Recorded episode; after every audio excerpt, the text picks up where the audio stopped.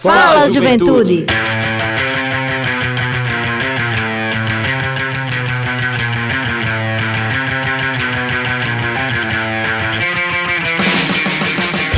Boa noite, boa noite, Juventude Paraibana, muito boa noite. Está entrando no ar o seu programa, o nosso programa, o programa de toda a juventude da Paraíba, o Fala Juventude. É isso aí, é o Fala Juventude, o seu Fala Juventude entrando no ar mais uma semana. Hoje, dia 14 de julho de 2021, são 18 horas e 1 minuto. Estamos aqui no seu rolê semanal da juventude com muita satisfação, dialogando com você que está aí do outro lado do rádio, da internet, que está nos ouvindo aqui através das ondas sonoras da sua Rádio Tabajara FM. Lembrando sempre que o programa Fala Juventude é uma parceria e iniciativa da Secretaria Executiva da Juventude com a empresa paraibana de comunicação, através da sua, da nossa, da querida Rádio Tabajara, como a gente gosta sempre de frisar. E hoje não é diferente, a gente vai ter muita coisa boa aqui no seu programa Fala Juventude. Vamos conversar sobre temas extremamente importantes para a nossa sociedade é, e para você jovem também que precisa conhecer um pouco mais sobre as políticas públicas que o governo da Paraíba tem realizado, né, desmistificar algumas questões que a gente tem é, na nossa sociedade e entender realmente né, como se dá todo esse processo das políticas que o governo da Paraíba tem realizado para a nossa juventude.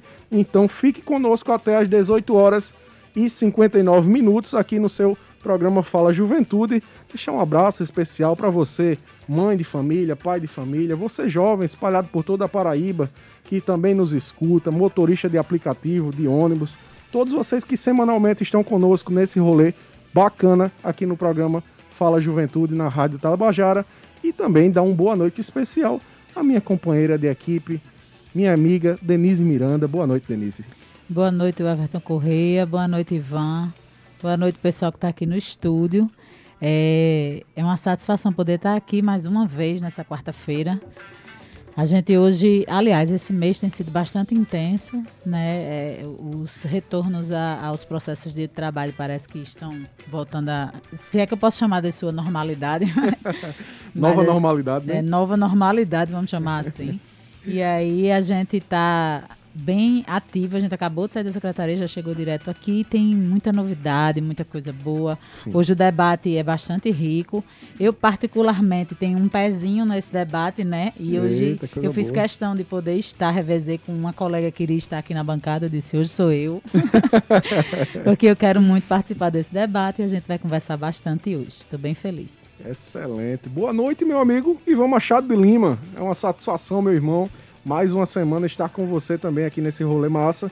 Você que é o comandante dessa nave, que não é a nave do Transarreg, né? Mas é tão boa quanto a nave do nosso amigo Dado Belo, aqui a nave da Juventude Paraibana. Minha amiga Denise, sem mais demora, né? são 18 horas e 4 minutos. A gente tem algumas notícias interessantes do que é está acontecendo aí ao redor do mundo, para nossa juventude, das atualidades que nós devemos trazer aqui no programa semanalmente. E eu gostaria de começar pelo dia de hoje, né? pela data de hoje, que representa algo muito importante para a nossa sociedade, que é justamente o Dia da Liberdade de Pensamento. né? E esse dia que vem justamente é, depois da Revolução Francesa, também comemorada hoje, né, com a queda da Bastilha em 1789, 14 de julho. É, eu gosto de falar sobre isso, né, Denise? Que É. assunto de historiador, né? Foi do- dos, da, da geração milênio para trás, é com ele mesmo. pois é, não sou nem cringe mais, né? O negócio Não. é, Você é antes disso. é antes de cringe, não sei nem como definir.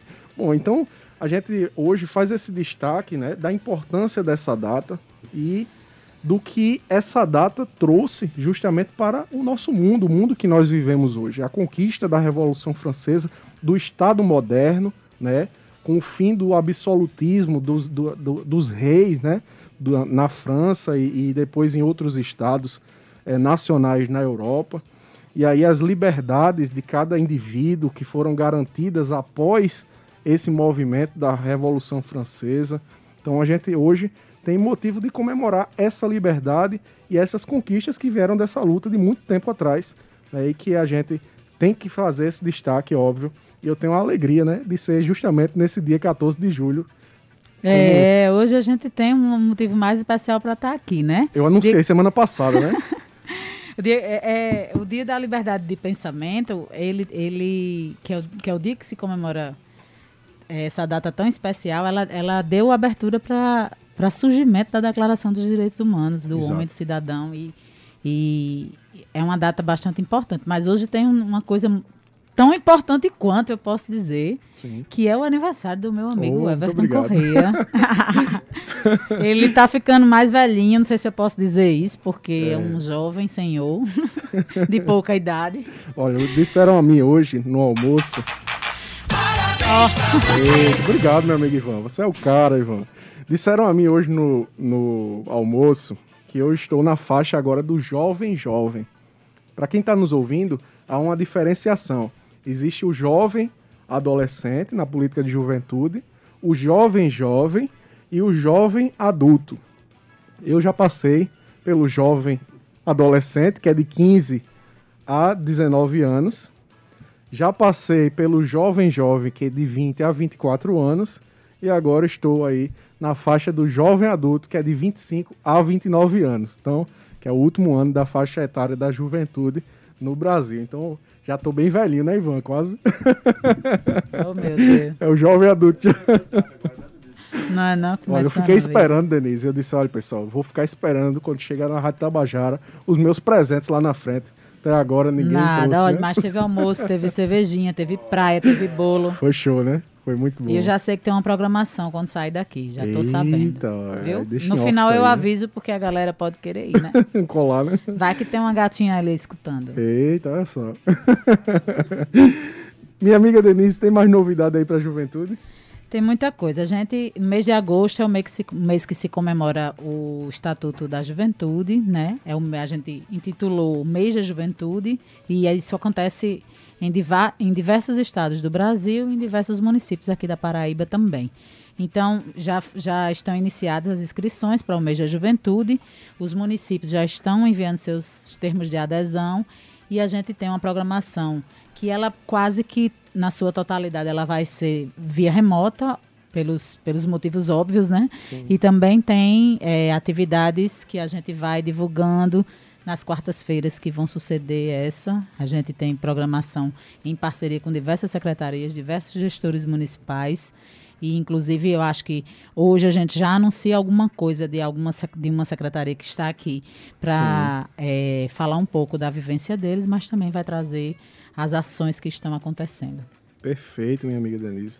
Pois é, você que está em casa, se prepare, porque o mês da juventude de 2021 está repleto de atividades é, a gente não pode divulgar ainda o tema do mês da juventude, nem a programação em si, mas saiba que tudo está sendo pensado com muito carinho e feito aí em, parceria com diversos órgãos do governo da Paraíba e também municípios paraibanos que fazem parte do Fórum dos Gestores Municipais de Políticas Públicas para a Juventude, que é o FORJUVE, né? e a gente tem feito isso aí com muita felicidade e com muito carinho, pensando justamente nas principais demandas que a juventude paraibana e a juventude brasileira hoje tem demandado, tem apresentado é, nos principais centros aí da, urbanos, na zona rural, em várias regiões do nosso estado e do nosso país. Minha amiga Denise, hoje também é um dia extremamente importante para você, jovem que está em casa, que ainda não fez a sua inscrição para o Exame Nacional do Ensino Médio. Veja só. Hoje é o último dia de inscrição para o Exame Nacional do Ensino Médio. Você tem até as 23 horas e 59 minutos para fazer a sua inscrição no site do INEP.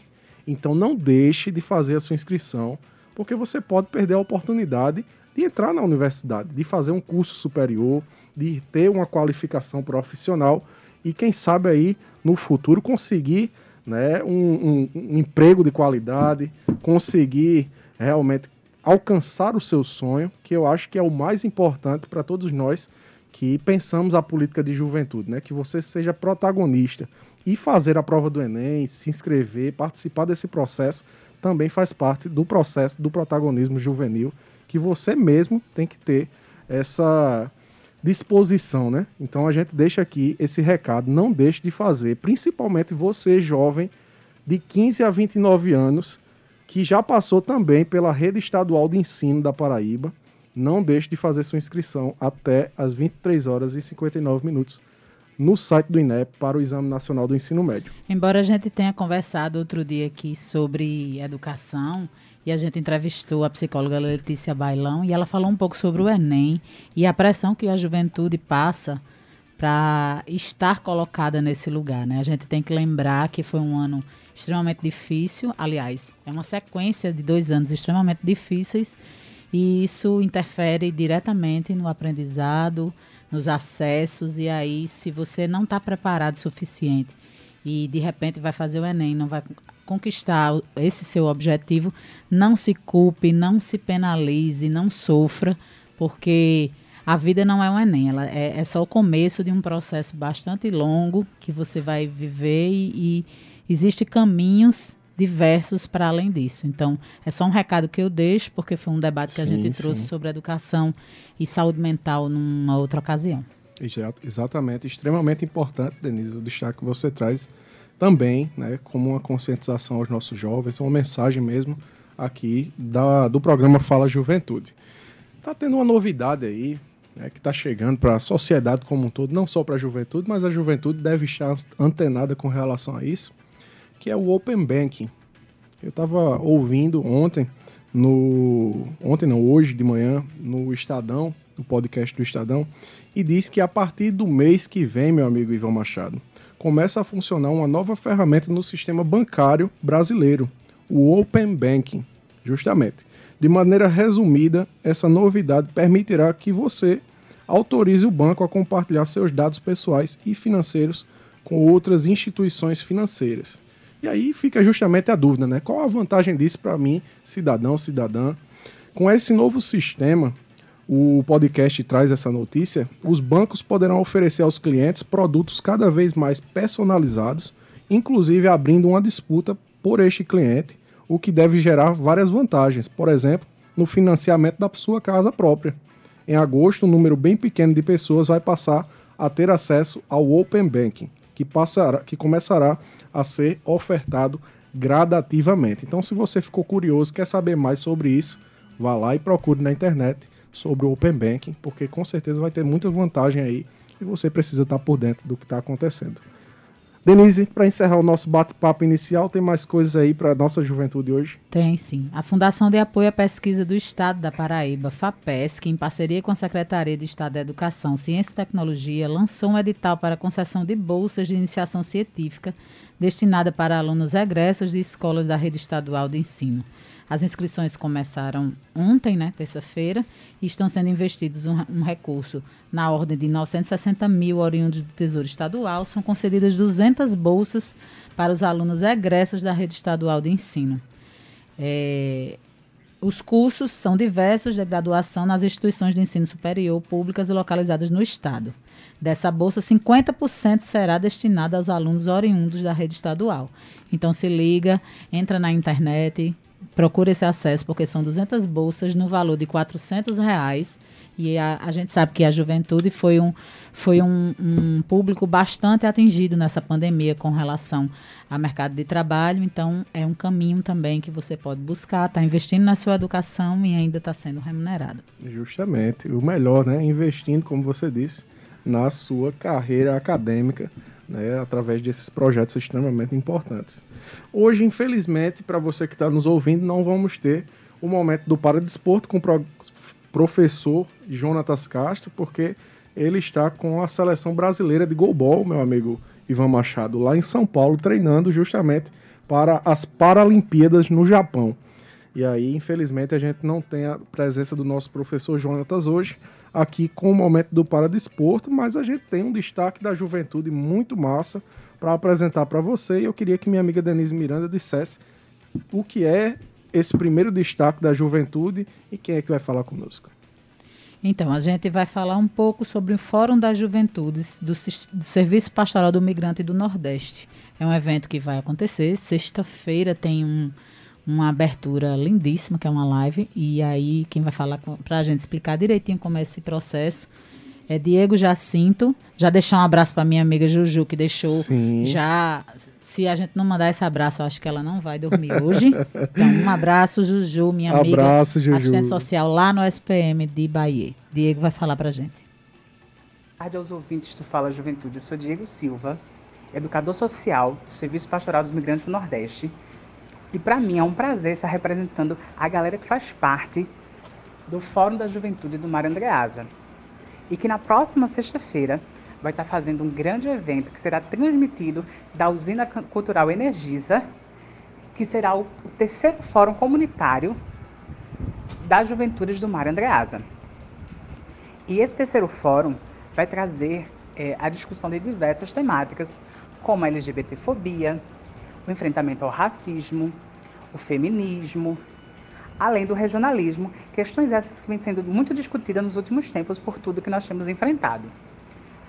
Além dessas discussões que vão ser trazidas através das, das intervenções artísticas dos nossos jovens, é, assuntos relacionados às juventudes vão ser trazidos através do Momento Papo de Jovem, que são discussões que vão ser feitas através de entrevista com algumas autoridades, sejam políticas, sejam autoridades da área de movimentos sociais, dessas pautas que nós vamos trazer nessas discussões. Além de tudo isso, nós vamos ter muita música, muita animação com artistas da nossa terra, como Benny Anderson, MC Grama, Natália Belar, Fúria Negra e Seu Pereira vão fazer parte da nossa festa. E a gente quer convidar todos vocês para estarem conosco a partir das 17h30 nessa grande live. Vocês vão poder é, presenciar, assistir tudo conosco através da TV Assembleia em canal aberto 8.2, da TV Câmara 6.2 nas redes sociais através do nosso Instagram, arroba Papo de Jovem SPM, ou através do YouTube, no nosso canal Web Jovem. Então tá todo mundo convidado. Vocês não podem perder, venham acompanhar junto conosco essa grande festa e esse grande diálogo. Vocês precisam discutir junto conosco todas essas nossas pautas e a gente realmente precisa estar junto, fazendo a diferença no nosso, nosso estado e na vida desses nossos, dos nossos jovens. Todos estão convidados, venham conosco. Muito obrigado pela oportunidade de hoje. Obrigado, Diego, Jacinto. Obrigado a toda a juventude e aos colaboradores do Serviço Pastoral dos Migrantes do Nordeste, em especial nosso amigo Ricardo Rian e a nossa amiga Juliana Pedro e o Diego também, que nós já citamos, né, por essa parceria sempre aqui com o programa Fala Juventude. Então, se você quer participar desse evento online, participe e saiba mais informações através do Instagram, Instagram arroba Papo de Jovem SPM, arroba Papo de Jovem SPM, e você estará por dentro do que está acontecendo nesse evento da sexta-feira, agora às 17 horas. Denise, tem outra novidade para a juventude? Tem, conta aí. Pois é, o Sebrae realiza nesta quinta-feira, às 19h30, a terceira edição online do Saúde Expo Talks, com a temática Saúde Mental para os Profissionais de Saúde, evitando burnout. Para se inscrever, basta acessar o link, que é o link que eu vou anunciar para você agora. É o bit.ly barra saúde mental T-A-L-K-S Talks bit.ly barra saúde mental Talks e aí você vai poder fazer a sua inscrição nesse evento também muito importante sobre esse tema que nós já temos tratado aqui no seu programa Fala Juventude, que é essa questão da saúde mental né, e é agora voltado para os profissionais da saúde. O Centro de Integração Empresa-Escola está com vagas abertas para o curso Enem Gratuito. E para participar, você deve acessar o site cursoenemgratuito.com.br. Além disso, o CIE está com vagas de estágio para os cursos de Administração, Contabilidade, Relações Públicas, Ensino Médio, 12 vagas e Ensino Fundamental, uma vaga. Para ter acesso, basta entrar em contato com a Central de Atendimento pelo telefone 3003 2433 e enviar o currículo para o e-mail vagas.ciejp.cee.org.br. Ou também pode nos procurar através das nossas redes, arroba Fala Juventude 105.5. A gente sempre está anunciando as vagas aqui do CIE, então fica ligado e qualquer dúvida, fala com a gente. É isso aí. Agradecer a nossa supervisora do CIE na Paraíba, Andréa, pela parceria também aqui com o programa Fala Juventude, semanalmente trazendo essas novidades, como Denise mencionou. Denise, sem mais demoras, são 18 horas e 20 minutos. É, a nossa juventude já está esperando saber justamente qual é o tema do nosso programa de hoje e quem é que vai bater esse papo legal conosco nesta noite.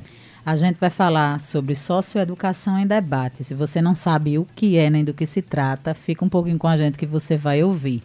A gente convidou para esse momento tão especial Valesca Ramalho. Valesca Ramalho Ribeiro é graduada em Serviço Social pela Universidade Federal da Paraíba. Ela é mestre em Serviço Social pela Universidade Federal da Paraíba e é doutoranda em Serviço Social pelo Instituto Universitário de Lisboa. Recentemente, atuava na gestão da política de atendimento socioeducativo do meio fechado no estado da Paraíba como diretora técnica da Fundac. A assistente social é pesquisadora do Núcleo de Estudos e Pesquisas em Políticas Sociais, o NEPS, é membro do, do Grupo de Estudos de Pesquisa sobre Criança e Adolescente e Famílias da Universidade Federal da Paraíba, é membro do Núcleo de Doutorandos Latinoamérica do INSC, INSC Gente, é uma sigla muito difícil. Inciter. Membro do corpo docente da Faculdade Brasileira de Ensino, Pesquisa e Extensão, FABEX, e presidente da Comissão Própria de Avaliação Institucional. Valesca tem experiência em gestão de políticas públicas e atua principalmente nos seguintes temas: política de assistência social, gestão do controle social no Sistema Único da Assistência Social, gestão dos serviços socioassistenciais, política da criança e do adolescente e política de socioeducação. Fiquei sem ar. que currículo. Eu, né? esse é um currículo resumido, porque eu conheço o Valesca Ramalho. então, só, só foi para. Porque o nosso tempo é curto. É, então, eu sei que a assessoria dela deu uma resumida aí. Valesca Ramalho, seja muito bem-vinda a esse lugar. A gente está muito feliz de lhe ter aqui. Eu, especialmente, me sinto muito grata de ter você na nossa bancada para conversar sobre o tema que vamos conversar. Boa noite. Boa noite, Valesca. Seja bem-vinda. Boa noite a todos os paraibanos e paraibanas. Boa noite, Everton, Denise e Ivan. É uma honra estar aqui com essa bancada, dividindo também esse momento né, com companheiros e companheiras de trabalho, que é a Marcela, nossa assessora de comunicação, e com Newton, né, o nosso coordenador do eixo esporte, cultura e lazer, tão importante para esta política que é a política de socioeducação. Então, é muita honra estar aqui hoje. Perfeito. A gente gostaria, Valesca, né, que você falasse um pouco sobre quem é Valesca, né, para se apresentando mesmo para os nossos jovens, como é que você inicia como Valesca a militância, foi parar né? na Fundac, né? Exato, nessa luta, no, na militância mesmo, né, pela questão da, do sistema socioeducativo. Então, também dá boa noite à nossa juventude, né? Isso. Falar de política de socioeducação é jamais esquecer da nossa juventude. Né? Então, a minha trajetória profissional, ela começa com a decisão de ser assistente social, né, onde eu já militava em alguns movimentos sociais desde o período né, do ensino fundamental e médio. E aí é, decidi né, ser assistente social e no curso né, de serviço social na Universidade Federal da Paraíba eu pude estar alinhada né, com alguns representantes de movimentos sociais, entrar em base de pesquisa, né, ter colegas de curso que também é, com, é, partilhava comigo é, essa questão de luta dos estudantes, de luta por direitos sociais, por direitos humanos. E assim a gente foi construindo a nossa identidade, até que no estágio eu descobri a política de socioeducação. E foi uma relação assim de amor, de afeto, né, de pertencimento e de luta pela política de criança e adolescente, pela política de juventude. Então foi nesse processo de graduação que eu me apaixonei pela política de socioeducação e a partir daquele momento comecei a estudar essa política e segui uma trajetória até em 2008 fazer o concurso para a fundação, né, para a Fundac e escolher né, essa carreira e estar nessa política pública que se chama política de socioeducação. Então, a luta dessa política se assemelha à luta pelos direitos humanos. Hoje você trouxe, né? É, a Declaração Universal dos Direitos Humanos. Né? Hoje é o dia da liberdade de expressão, então isso muito se assemelha com a luta que a gente tem, que a gente trava né, no nosso país sobre a política de juventude né, e, essa, e essa trajetória de querer conquistar direitos humanos e direitos sociais. Excelente. É, Valesca, a gente sempre traz essa questão da como está o cenário das políticas públicas, é, não só no estado da Paraíba, mas em âmbito nacional também. Recentemente a gente teve uma discussão muito forte e ferrenha, na verdade, é, com a própria Secretaria Nacional da Juventude, que em 2020 queria, é, queria não, assinou, assinou, uma nota técnica secretária é, Nacional de Juventude assinou uma nota técnica da sua secretaria é, concordando com a redução da maioridade penal. Como você hoje avalia essa política da Secretaria Nacional da Juventude e também do próprio Ministério da Mulher, da Família e dos Direitos Humanos? É, realmente é lamentável quando a gente tem gestores à frente de uma pasta, principalmente de juventude, que corrobora, né, que comunga com a redução da maioridade penal em um país que historicamente tem uma dívida social com a juventude. Né? Então, como a gente pode cobrar da juventude uma ascensão se o nosso país ele tem uma dívida com a educação, ele tem uma dívida com o esporte, a cultura e o lazer, ele tem uma dívida com a profissionalização. Então, então, essa assinatura, ela coloca em xeque a bandeira que o nosso país hoje defende. Né? Cobrar da juventude algo que, historicamente, a gente tem uma dívida social que a gente não chegou junto. E isso acaba refletindo, sabe, Denise, é, com a socioeducação. Porque a última pesquisa que nós fizemos na Fundac são dados estarrecedores, porque chega para nós essa juventude que já foi talhada uhum. né, de seus direitos para que a gente possa ressignificar uma vida a partir de um ato infracional que historicamente o Estado e uma política de governo ela vem no, na contramão dos direitos sociais.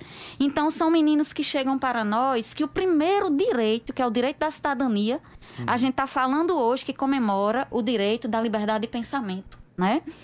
Imagine o direito de cidadania, que foi o primeiro direito social, né, que é o direito de primeira geração. A gente recebe meninos que nunca tirou um registro de nascimento, que não tem identidade, que não tem CPF, que não tem carteira de trabalho. E é um dado alarmante. É quase 90% dos meninos que nós recebemos que não têm. Uhum. Né? Então, é, é, é muito triste a gente saber que um gestor que está à frente de uma pasta está fazendo a política contrária de proteção social de Estado quando se defende a redução da maioridade penal. Então é muito triste, mas aí é tão bom que ne, nesse universo que nós temos, a gente tem grandes defensores e grandes referências, né, para ir nessa contramão da defesa e dizer que a redução da maioridade penal, né, ela não é solução. Solução é a gente construir políticas públicas para a juventude. Que o nosso país vem cada vez mais fragmentando, talhando, né, e acaba jogando a responsabilidade para outras frentes, onde o Estado maior, o governo federal, que é o Estado maior que tem sua responsabilidade, retira o seu papel, jogando a responsabilidade para estados e municípios. Exato. E vale re ressaltar né, que você bem falou dessa questão que ainda bem nós temos pessoas que defendem né, a, a juventude.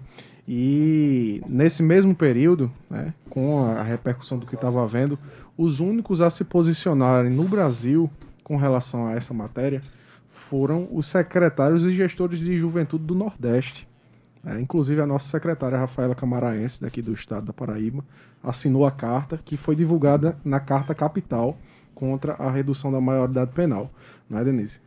É um retrocesso significativo, né? É, a gente já, já houve tempo na história da política pública da criança, do adolescente, da juventude, em que as crianças ainda, era, é, ainda eram tratadas como coisa E aí, nesse período, sim, elas eram presas a, aleatoriamente de, por crimes. E aí foi a, a sociedade ela evolui, né?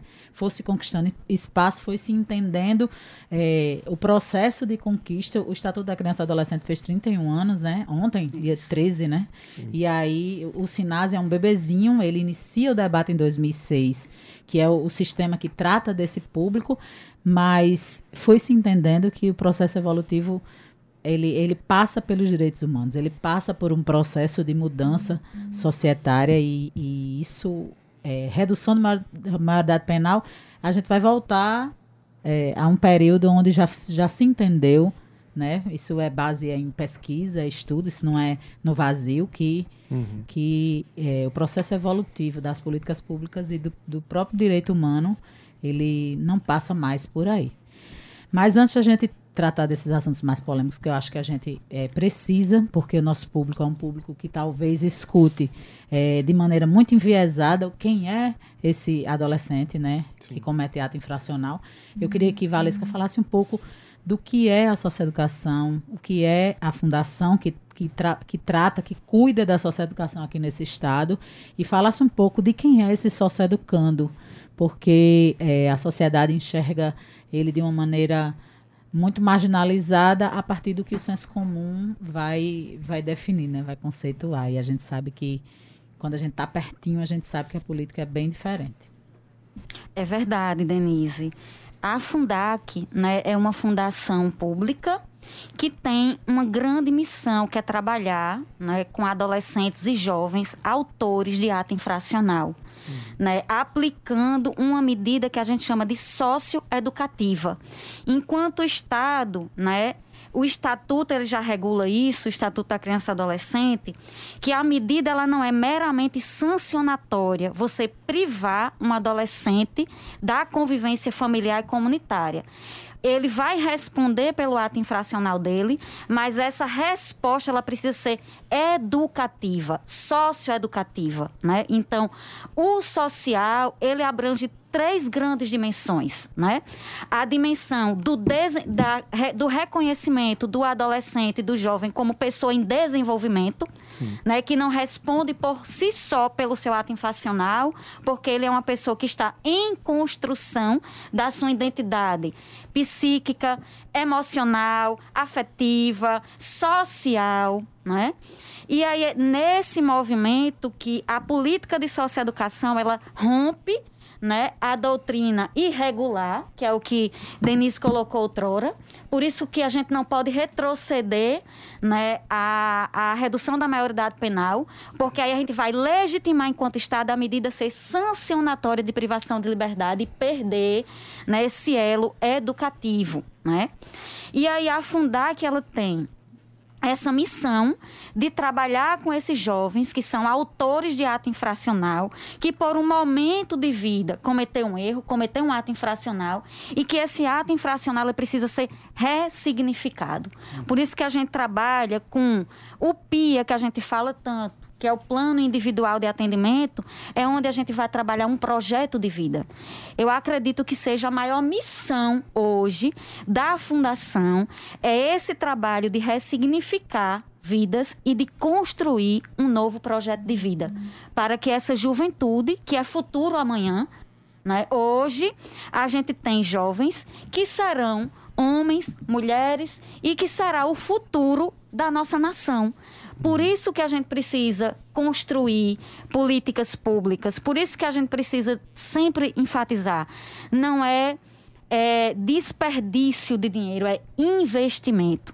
Quando a gente defende a escola, né, a educação, a gente defende porque é investimento no futuro. A mesma coisa é o que nós fazemos hoje, é o que o Estado da Paraíba, e aqui eu gostaria de abrir né, um grande parêntese para o nosso secretário de Estado e Desenvolvimento Humano, Tibério Limeira, que tem apoiado né, significativamente todas as ações da Fundac.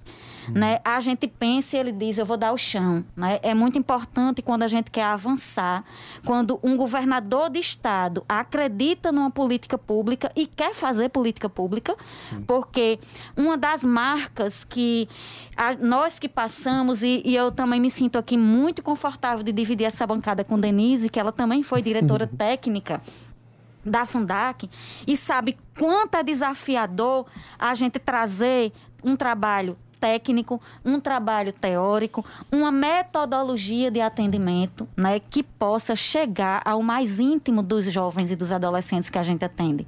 Muitas coisas na vida elas não acontecem porque ela precisa tocar o íntimo. E aí a gente na escuta, no cotidiano com os adolescentes a gente, e dos jovens, a gente escuta muito isso. A falta de oportunidade, a falta de acesso aos bens públicos, né? a falta de estrutura né? num processo de desenvolvimento comunitário e social né, nos diversos municípios que a gente tem e que muitas vezes o Estado caminha só, porque o Estado quer fazer, mas a gente tem, infelizmente, um governo que vai na contramão de tantas coisas que a gente sonha, que é a cultura, que é o lazer, que é o esporte, né, que é a discussão da diversidade, o respeito uhum. né, ao crescimento individual e pessoal de cada adolescente e de cada jovem do nosso país e principalmente do nosso Estado. E também eu queria é, trazer aqui um, uma alegria muito particular, né? Quando me colocaram a missão de estar à frente de uma política pública tão desafiadora, que é a política de socioeducação, a própria condição de ser mulher à frente de uma política pública, né? Então, a mulher, ela ela traz determinados olhares, mas ela também tem grandes desafios de desmistificar dentro dessa política é, algo que traz do machismo, né? traz da força. E eu quero agradecer ao nosso governador João Azevedo por ter coragem, por partilhar comigo e me dar esse cajado e essa grande missão de transformar a política de socioeducação no estado da Paraíba. Excelente. Queria já parabenizar a Valesca por ser a primeira mulher funcionária pública afetiva presidente à frente dessa fundação.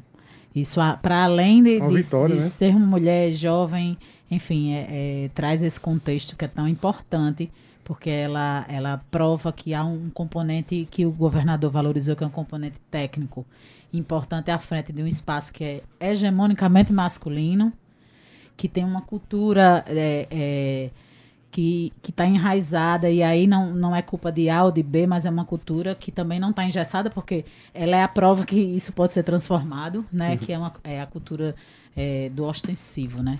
É um processo desafiador, delicado e lento, mas que ele eu, eu, sinto que ele se inicia. E eu acho que isso. E, e respeito muito os funcionários que passaram por todos esses lugares mas é um processo que cada dia ele, ele se torna, parece que mais concreto, é, é, embora os passos sejam bastante lentos. É, eu sei que vocês fizeram uma pesquisa recente, eu acho que, que eu queria que tu falasse um pouco disso, porque eu acho que, que corrobora muito com a fala que você acabou de falar. O, o adolescente que chega num, numa, é, numa fundação, numa casa enfim, cada um, cada estado vai chamar de um nome, ele chega estando fora da escola, estando sem acesso à cultura, estando sem acesso ao esporte, estando com a família em, em completa desarmonia, se é que a gente pode chamar assim, é, ele chega num contexto desfavorecido em todas as frentes, em todas as possibilidades objetivas, concretas e também subjetivas. É um, é um hum. lugar que não, não vem do afeto, não vem não vem do carinho, não vem de outros processos também bastante delicados para a saúde mental desse menino. E aí é esse adolescente que chega no sistema socioeducativo e os funcionários do sistema socioeducativo vão virar fada, né? Fazer o milagre, o milagre é. da construção da socioeducação. Isso é um processo muito delicado e eu sei que a, a pesquisa que eles realizaram, ela, ela prova, ele prova, ela prova, ela dá resultados, ela mostra o retrato de quem é esse jovem. Eu queria que tu falasse um pouco disso. Ai, com certeza, Denise. E aí você tocou num ponto que eu não poderia terminar esse momento de hoje, primeiro, sem agradecer a todos os servidores da Fundação, né, que a política cotidiana ela é desafiadora e a gente tem muita gente, muita gente comprometida que tem feito um brilhante trabalho no dia a dia das unidades. É, nós fizemos a primeira pesquisa diagnóstica com todos os adolescentes e jovens atendidos pela Fundac, final de 2018, início de 2019. Concluímos a pesquisa em janeiro de 2019. À época, nós tínhamos 487 adolescentes e jovens privados de liberdade. E aí nós mapeamos cinco dimensões para entender quem é esse adolescente, esse jovem, qual é a realidade que ele traz e qual vai ser a estratégia de atendimento da política de socioeducação. E aí, na primeira frente, nós é, mapeamos primeiro os territórios de onde esses adolescentes vêm. Então, dos 223 municípios do estado da Paraíba, existem 20 municípios que demandam, que mais demandam quase 80% das vagas que nós temos hoje no estado da Paraíba. São 20 municípios que mais demandam. Na sua realidade, a gente tem uma faixa etária dos 14 aos 16 anos com maior incidência né, de cometimento de ato infracional. E é tão interessante quando a gente cruza esse dado dessa faixa etária para os municípios que mais demandam, a quase que 90% desses meninos não têm acesso a esporte, à cultura, ao lazer e à saúde.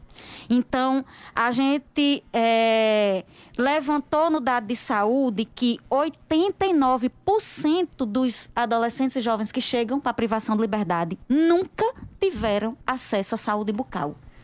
É um dado gritante. Então, é desafiador a gente receber o adolescente e o primeiro momento que a política vai olhar para eles é na privação de liberdade, né? 92% chega sem RG, é, 67% sem CPF, carteira de trabalho, cartão SUS, 90% adentra no sistema sem cartão SUS. Isso quer dizer que sai do município, que, é, que ele praticamente ele não é um cidadão no município dele, porque sem a documentação ele não vai ter acesso uhum. né? A escola, ele não vai ter acesso à saúde, ele não vai ter acesso à profissionalização. Nós temos um dado de 87% dos meninos que chegam na privação de liberdade nunca passaram por cursos profissionalizantes. Uma distorção, idade séria gritante, alarmante. E o tempo que ele comete o ato infracional, que chega na privação de liberdade, há um período aí de dois a três anos fora da escola. Então, quando esse adolescente, esse jovem chega para a Fundac, é como você disse, Denise. Parece que a Fundac muitas vezes precisa fazer uma grande mágica para reparar um contexto, um histórico de vida gritante, de ausência né, de políticas e de ações que cheguem a esses adolescentes. Nesse sentido, é, queria destacar que há uma condição muito importante na política de socioeducação, que foi uma tomada de decisão do governo do estado e que a gente tem hoje na Secretaria da Educação um grande apoio e também em, entre outras secretarias, a exemplo da SEGEL, uhum. né, que vem de frente à Fundac, trazendo um grande projeto que se chama Os Jogos Recomeçar. Então, quando a gente leva para dentro das unidades o esporte, a cultura e o lazer, a gente começa a sentir a transformação social desses meninos e dessa juventude, né, num processo que era ausente no meio aberto. Então, a gente não pode é, passar o momento de hoje sem destacar a importância desses, desse instrumento que é o esporte, a cultura e o lazer para a política de socioeducação e a escola. Né? Como esse novo processo de reintegração social e onde a gente casa, né? Essa, essa evolução e essa autonomia dos meninos com a escola e com o movimento de esporte, cultura e lazer dentro das unidades. É, inclusive, Valesca, hoje a gente conversava né, sobre alguns projetos muito importantes. Eu estou vendo o Newton aqui, olhando para ele. E ele, você bem disse né, que ele é o coordenador desse importante eixo. Comenta para a gente sobre justamente esse eixo, quais são os projetos que vocês hoje têm realizado para que o nosso público possa conhecer mais as políticas que o governo tem realizado para esses jovens. Ai, que bom. Gostaria de destacar aqui algumas ações e pautas importantes, porque a pauta da política de socioeducação, às vezes, o que sai é tudo tão negativo, né? É só pautas negativas, mas a gente tem é, elementos muito vivos nas unidades. Hoje, né, a política de socioeducação tem uma diretoria, que é a DTEC, que a nossa colega aqui iniciou um trabalho muito rico né, de instrumentalizar essa diretoria no sentido de trazer de fato o coração da Fundac a partir dessa diretoria. Eu não vejo hoje, é como, é como a gente vive, o coração ele não vive sem o sangue. Não adianta a gente ter o coração no nosso corpo sem ter o sangue. Uhum. Então, a, a diretoria administrativa ao coração e a DTEC é esse sangue que pulsa né, nessa política pública que é a socioeducação com eixos estruturantes. Dentre os eixos, eu queria destacar o eixo educação, que nós temos hoje no estado da Paraíba, escola em tempo integral.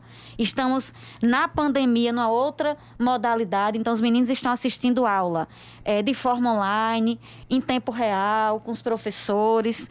Né? Então, é um formato diferenciado, mas que a escola não parou né? A gente tem o eixo esporte, cultura e lazer, que leva grandes projetos. E aí eu queria destacar é, o primeiro projeto pactuado com a Secretaria de Estado de Juventude, que foi o Revelando Campeões. É um projeto onde a gente leva o esporte né? Uhum. O futebol e outras modalidades para dentro das unidades.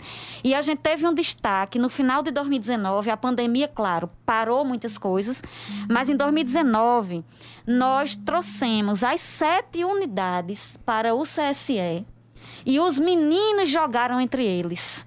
Então foi um momento onde o esporte ele uniu, ele trabalhou projetos de vida, ele trabalhou né, a a, o diálogo e a comunicação entre eles e o respeito. Né? Então a gente te, trouxe meninos do CEA Souza, lá do Garoto, SEGE, CEA, CSE e Semi Liberdade, todos numa única unidade, fazendo né, o torneio e destacamos um campeão em 2019, no Revelando Campeões, com grande apoio da Secretaria de Juventude. A gente tem um projeto Bora Jogar, né, que a gente tem um celeiro de jogadores. Hoje, é, Newton faz uma articulação com olheiros de grandes times, inclusive do, do Flamengo, do Peri Lima, e eles estão pactuando, estão junto conosco nesse projeto para observar os meninos jogando dentro das unidades e, quiçá, né, a gente é, ter futuros jogadores em grandes times de futebol, né, onde o celeiro está sendo as unidades socioeducativas. Então, assim, é um sonho que a gente vê acontecer a partir do esporte, né, dentro das unidades. Um outro grande projeto que, inclusive, nós escrevemos pra, para uma premiação nacional, que é o Cine Transformar. É, com as idas e as escutas dos meninos dentro das unidades, a gente começou a perceber é, na pesquisa de diagnóstico nós fizemos que 92% dos meninos nunca tiveram acesso ao cinema. E aí a gente pensou nesse acesso ao cinema de forma diferenciada com o Cine Transformar, que foi levar um grande facilitador, que é Orlando, que é o nosso facilitador do Cine Transformar, onde a gente vai trabalhar com curtas-metragens, com longas, com filmes nacionais e internacionais, dentro das unidades. E cada filme a gente faz o protagonismo a partir de um ciclo de diálogo. E a gente tem grandes depoimentos. Foi objeto de, de construção de um curta-metragem que a gente exibiu esse mês, uhum. né, mês passado, né, um curta metragem do Sim Transformar e nós escrevemos de um festival nacional. Estamos disputando aí é, um primeiro lugar e eu acredito que, quem sabe, venha né, esse reconhecimento desse projeto tão lindo que está acontecendo nas unidades socioeducativas do estado da Paraíba. E a gente tem também o Festival Primavera, que é um grande projeto onde a gente discute no mês de outubro vários elementos de discussões, de protagonismo é, da juventude junto com a Escola Cidadã Integral Socioeducativa. Então, ação partilhada, onde a gente vai trabalhar grandes discussões e no mês de agosto, que a gente não poderia deixar de falar, né, no programa da juventude, com a pandemia, a gente ousou fazer a Semana da Juventude com discussões é, online, onde a gente trabalha todas as unidades ao mesmo tempo. E aí, o ano passado, a gente fez uma programação bem recheada, com participação de artistas, né, de esportistas, e esse ano a gente vai é, atualizar, né, agosto, a Semana da Juventude, com a segunda Semana da Juventude, trazendo artistas, é, esportistas, é, rappers, é, pessoal da cultura, né, fazendo a discussão, Conselho de Direitos da Criança e do Adolescente, a gente fez a discussão sobre o estatuto, sobre o protagonismo, onde os meninos, eles passam a dialogar com o pessoal né, sobre diversos temas e as sete unidades ao mesmo tempo. Então, foi uma forma né, que nós trabalhamos 2020 com a pandemia, que também nos fez despertar para construir outras modalidades de atividades, né, onde a pandemia ela não foi motivo de exclusão social nas unidades socioeducativas, no sentido da gente trazer metodologias de trabalhos socioeducativos e pedagógicos para os meninos. Então, são ações que têm transformado o cotidiano das unidades e transformado muitos adolescentes e jovens, né? abrindo a, a visão. Né? Na Semana da Juventude, nós fizemos uma discussão que é muito rica para os meninos, que foi da capoeira. Então, nós tivemos capoeiristas que saíram de comunidades bem vulneráveis e hoje estão é, na Rússia, na Itália, nos Estados Unidos, e a gente conseguiu contactar com esses capoeiristas e em tempo real a gente fez a discussão de lá onde eles estavam com os meninos hoje privados de liberdade e trocando ideias e dizendo que projeto de vida perpassa também o nosso querer. Então, quando a gente decide que quer, a gente tem uma força que nos impulsiona para transformar realidades sociais. Excelente. Eu preciso dizer que de todas as coisas que você falou, tem um elemento que ficou na minha cabeça e que me, que me deixa bastante feliz. Você disse que uma das ações de esporte de você juntou as sete unidades em uma só. Eu fui de um tempo na Fundac que a gente não conseguia juntar sequer os quartos. Quem dirá os, as unidades, né? E é uma coisa muito, muito feliz de ouvir. Isso mostra que, que o trabalho ele tem acontecido. Que toda nossa luta, todo o nosso sofrimento, toda a nossa é, lágrima para chegar é, a construir algo significa dizer que as coisas estão acontecendo nos tempos, no tempo que tem que acontecer. Então eu me sinto muito feliz. É, eu queria, eu, tem eu preciso lá, viu? que bom.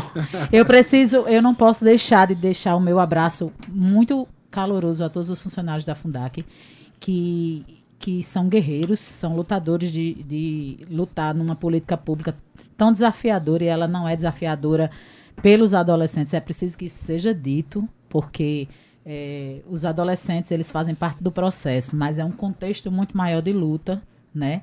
É uma luta para se colocar no espaço, para se colocar enquanto defensora de, de direitos humanos e, e, mulher e tudo mais. É, é uma luta é, a parte que precisa ser considerada. E eu queria também dizer uma coisa para os ouvintes que estão nos escutando. É, esses adolescentes, que a gente julga com, com uma série de, de nomenclaturas que eu, que eu tenho vergonha de falar aqui em público, mas a gente precisa parar para pensar que ele está para além do ato infracional. Ou você é um ser humano que olha o outro com, com uma especificidade só. Nós somos um conjunto complexo de, de coisas. Um adolescente ele é muitas coisas, ele não é só isso. Então, assim, nós, Estado, nós, público, nós, sociedade, não temos o direito de julgá-los. Nós temos o dever de acolhê-los e tentar fazer alguma coisa, porque a responsabilidade ela é coletiva, para que aquela realidade mude. Se a sociedade está como está, se o adolescente está onde está, a responsabilidade é coletiva. Todo mundo precisa se responsabilizar. Então, eu não podia deixar de dizer isso, senão eu não ia dormir hoje. Pois é, são 18 horas e 53 minutos. A gente gostaria, Valesca, que você deixasse realmente aí uma mensagem para a sociedade, também para nossa juventude, que hoje nos escuta, que está conhecendo pela primeira vez muitas pessoas e desmistificando, como nós diz, dissemos no início, acerca do sistema socioeducativo. Isso era um assunto que dava uns. Dava uns muitos programas, programas, né? É verdade. Já queria deixar para a Naná aí. Tá curto. Sim, com certeza. Sim, mandar um abraço antes de Valesca falar para os nossos servidores e amigos da Fundac, como Rosil Neto, Breno Lemos e toda a galera lá que faz parte da, da equipe. Muita gente, eu nem uso dizer nome para não dar errado para mim. Pois bem, é... antes de deixar a minha frase, eu queria destacar, sabe, Denise, uma coisa que você começou a construir e para que a gente colha frutos tem que existir uma semente, né?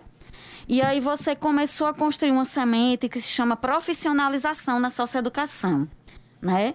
E aí você deu início e a gente foi retomando e hoje a Fundac tem quatro polos de profissionalização permanente dentro das unidades. O TA de Lagoa Seca, que faz produções belíssimas. Eu tenho. Né? o TA no CSE, que nós implantamos. A padaria escola, que hoje retornou e a gente está recebendo é, jovens. Inclusive, né? o povo precisa saber. Sabe aquele pãozinho da, daquela avenida Pedro... João, Machado. João Machado, que o pessoal compra, o pessoal não sabe. São eles quem fazem. Perfeito. Isso. E a gente está formando grandes padeiros, né? Inclusive com a brilhante parceria com o Cine para intermediação para o mercado de trabalho. E a gente tem um núcleo de fabricação de material de limpeza com os jovens do SEGE. Então, eu tenho certeza que a gente vai avançar muito mais nisso, destacar a parceria com a Cagepa. Hoje a gente tem jovens trabalhando como jovem aprendiz na Cagepa, uhum. né, nessa brilhante parceria com o nosso nobre diretor da Cagepa, presidente.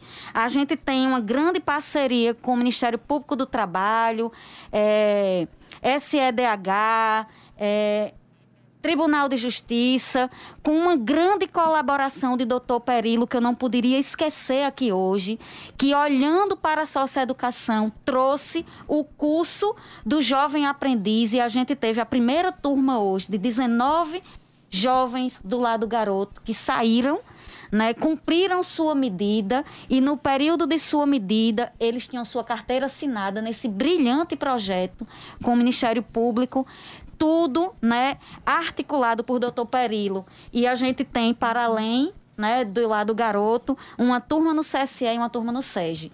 Então, é fruto de um trabalho de pessoas que outrora estavam na Fundac e que a gente deu continuidade, né?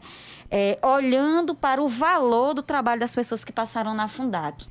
E eu queria deixar aqui uma frase, uma mensagem, né? Para todo mundo que essa é Pode até ser um clichê, mas eu digo para todo mundo que está comigo, é a frase que me faz acordar todos os dias e ir para a Fundac, porque Denise bem sabe que trabalhar na Fundac é um desafio a cada dia. A gente, quando a gente pensa que não vai acontecer nada, tem uma coisa para a gente desafiar. E o paradigma do desenvolvimento humano tem uma frase que é muito linda, né, que a gente precisa trazer para a nossa vida cotidiana. E lá na frase do paradigma do desenvolvimento humano diz assim: que toda pessoa nasce e tem o direito de se desenvolver. Excelente. Então, é direito e a condição humana da gente se desenvolver, né? Só que para uma pessoa se desenvolver, depende de duas coisas oportunidade e escolhas. E o que é que eu acho mais lindo dessa frase? É que o paradigma do desenvolvimento humano, ele avançou nessa frase. Ele disse só que para uma pessoa fazer escolhas, elas precisam e dependem de pessoas preparadas para conduzi-las. E é isso que a Fundac, que o Estado da Paraíba hoje está fazendo. E eu sou muito grata ao nosso governador e ao nosso secretário Tibério Limeira, que está dando a Fundac a oportunidade de materializar essa frase do paradigma do desenvolvimento humano, de preparar os meninos que estão conosco por um erro, por um ato infracional cometido, de ressignificar vidas e de fazer boas escolhas. E é isso que a gente precisa e que eu vou continuar fazendo, preparando cada jovem, trazendo a dignidade humana, porque não tem outro caminho se não for pela dignidade humana, a ressignificação da vida de pessoas. Então, sou muito grata. Foi uma honra estar aqui com vocês. A Fundac está à disposição e pactuando cada vez mais com Fala Juventude para trazer como o Estado da Paraíba está fazendo a diferença na socioeducação. Muito obrigado, Valesca. Esta é a presidente da Fundação de Desenvolvimento da Criança e Adolescente Alice Almeida da Paraíba. Você está ouvindo o programa Fala Juventude, o programa mais jovem do Rádio Paraibano, que é uma iniciativa da Secretaria Executiva da Juventude, em parceria com a empresa Paraibana de Comunicação. Só para encerrar, deixar uma frase da semana para você do revolucionário argentino Ernesto Guevara, que diz o seguinte, abre aspas, sonha e serás livre de espírito, luta e serás livre na vida. Fecha aspas. Agradecer à diretora-presidente da empresa paraibana de comunicação na NH6, ao diretor de rádio e TV da EPC Rui Leitão, ao gerente executivo de Rádio Fusão Berlim Carvalho, trabalhos técnicos meu amigo Ivan Machado, podcast do Fala Juventude, Cal Neumann, música de abertura Banda Paulo de Darem Doido, roteiro e apresentação o Everton Correio e minha amiga querida Denise Miranda, direção do programa Fala Juventude. Eu, seu amigo Everton Correia, até quarta-feira que vem e um beijo bem grande. Beijo, gente.